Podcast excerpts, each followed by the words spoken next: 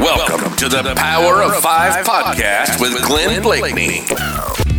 Join us for revelatory teaching, as well as riveting discussions and guest interviews on all things fivefold ministry.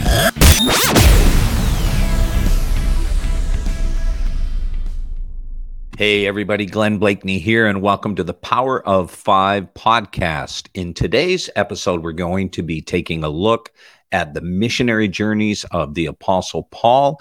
I personally prefer to call them his apostolic missions. In particular, we're going to look at missionary journey one, two, and three.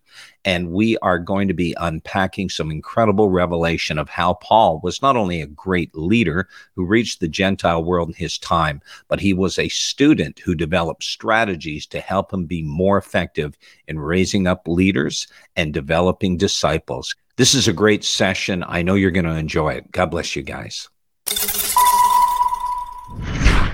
want to talk a little bit about the Apostle Paul. And when we look at this, we are going to actually see the reason why Paul was so successful uh, when he was on the earth uh, actually had to do with his willingness to learn, to be a student, and and to even change. Now, guys, humility is such an important characteristic.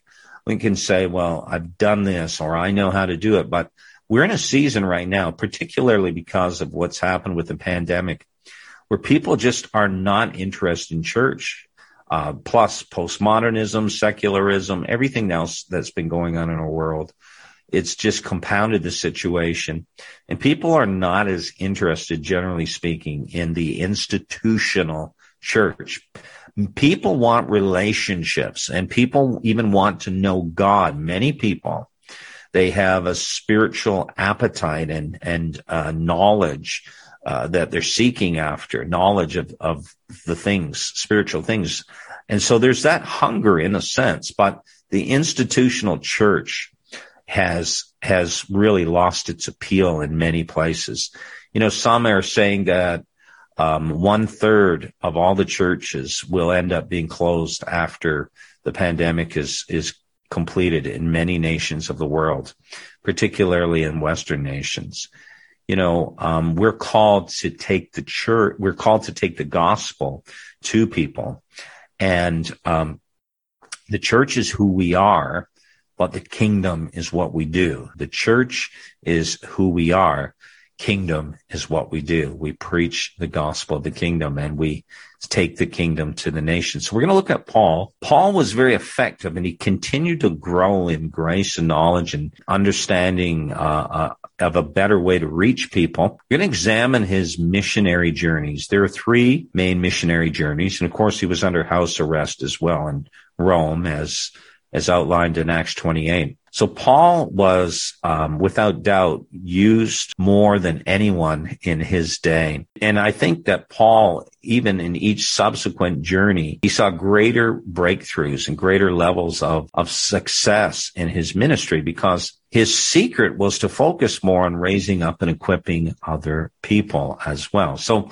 let's look at Paul's missionary journeys really quickly. So let's talk about Paul's first missionary journey. It happened in the years 47 and 48 AD. Acts chapter 13 verse 1 all the way through chapter 14 verse 28 outline the, the details of Paul's first missionary journey. The team was Paul and Barnabas, and at one point, John Mark. He was with them for a portion of the trip. Their methodology was that of traveling from town to town, making disciples, and then moving on to the next town. They covered about 1,500 miles in a year. So this was no small feat that they accomplished by any means.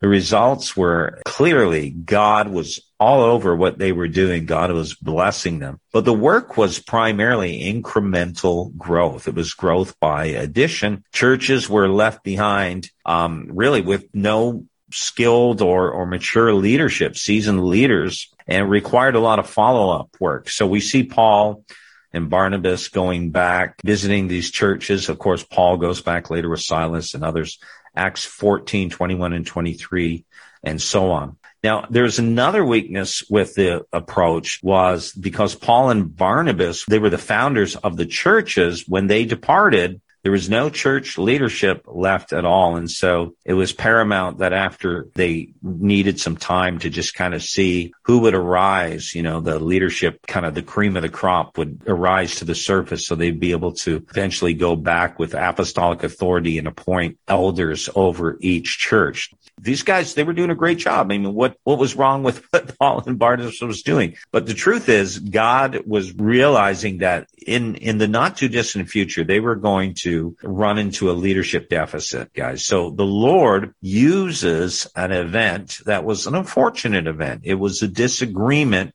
between the apostle Paul and Barnabas. And it ended up that it resulted in a split and Barnabas went his separate way and Paul went one way. And then Paul, at this point, what he does now is he brings with him Silas. And then we see in his second missionary journey, there's Timothy, Luke, and then eventually uh, Priscilla and Aquila also joined him. So second missionary journey happens in the years 49 to 52 AD covered Macedonia and Achaia. And we can read about this in Acts chapter 15 verses 36 all the way through Acts 18 verse 22. Now, Paul's second journey, God uh, began to shift Paul to a, a multiplying um, church planting strategy, so to speak, where he ended up Paul being left all by himself in one of the darkest cities in the world at that time in Corinth. So what happens is Paul uh, and Timothy and Silas and Luke, we read about them together in Acts 16. And then in Acts chapter 17, we see Paul, Silas, and Timothy. So where did Luke go? Most likely, Paul left him in one of the cities to continue leading the churches, discipling people.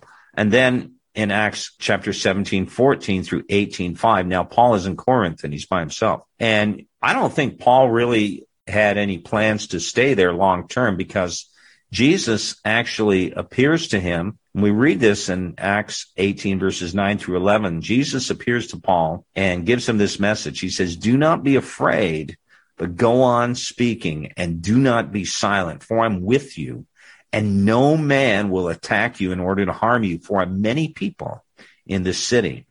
And then it says, and Paul settled there a year and six months teaching the word of the Lord. Here's my take on it. I think what ended up happening is Paul was like, okay, I'm here. I have no plans to stay here, but the Lord supernaturally intervened and said, Paul, I want you to stay here. And when you look at the next 18 months, he poured in, into the lives of so many. He raised up incredible leaders. When you look at um, those who were raised up in ministry during this time. You'll see later on in some of Paul's writings, he refers to them. Incredible leaders were raised up during this time. So it was time where Paul was being prepared and, and really learning a new paradigm to be able to do effective ministry. So by the time he leaves Corinth after a year and a half, Eventually, the third missionary journey, we read about that in Acts 18, 23 through Acts 21, 16, occurred in the years 52 to 56 AD, covered Asia Minor, about 4,000 miles in that day. Powerful. And so what happens is Paul had learned a valuable principle and on his next journey, he invests himself completely to the task of multiplying leaders from the harvest who could be deployed into the harvest. Now, what I'm saying is Paul goes to Ephesus and while he is in Ephesus for two years, he starts off in the synagogue. He gets rejected and he goes down the street to the lecture hall of Tyrannus, the school of Tyrannus, and he brings the disciples with him. And for two years, he's pouring into them. He's training them. And it says, and all of Asia Minor heard the gospel. Now, at this point, Paul is raising up others. He's mentoring others how could one man effectively reach all of Asia Minor? I mean, you read um, Revelation 2 and 3 and you see the seven churches that are listed there. Those were significant cities. That is part of Asia Minor. And how could one man in, in just three years, he didn't even leave the city of Ephesus. So how could he have impacted all of Asia Minor? Well, I believe because he raised up leaders whom he sent out to go to these cities to go to these towns. That's his strategy. So Paul is actually establishing uh, a, a, training base, so to speak, for world missions. And this training center happened to be the formation of the church in Ephesus. Now, think about that for a moment. He went there and he made disciples. He had this training center, so to speak, where he was equipping and pouring into them. And out of that, of course, was the formation of a church. Paul planted a church based leadership training missions base to strategically multiply and mobilize a missions force to reach all of Asia Minor. Wow, that's powerful. So Paul was used so effectively by the Lord in this season because he poured himself into others. He multiplied himself. Jesus did that as well. When you look at particularly the, the latter part of his, his life on the earth, he was pouring into his disciples and he was getting them prepared to carry on his mission. Very, very powerful. So Paul was uh, raising up others. He was a leader who never stopped learning. He was a leader who realized that he had to shift. He had to change. Was going to reach more people. And rather than just have a gathering where Paul did all the preaching and all the ministry, it was all about equipping and raising up people to do what? To be discipled and to fulfill the great commission of Jesus Christ.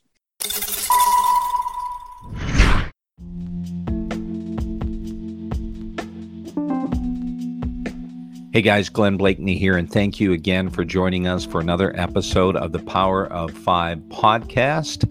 I wanted to mention to you that we have a monthly Zoom session where we bring on a special guest and we teach and equip you on all things pertaining to the fivefold. We delve in much deeper than what we're able to do in the podcast actually help you develop strategies and resources so you're able to lead with the power of five. If you're interested in being part of this, it's absolutely free of charge. All you have to do is click on the link to join our email list in the show notes. God bless you guys.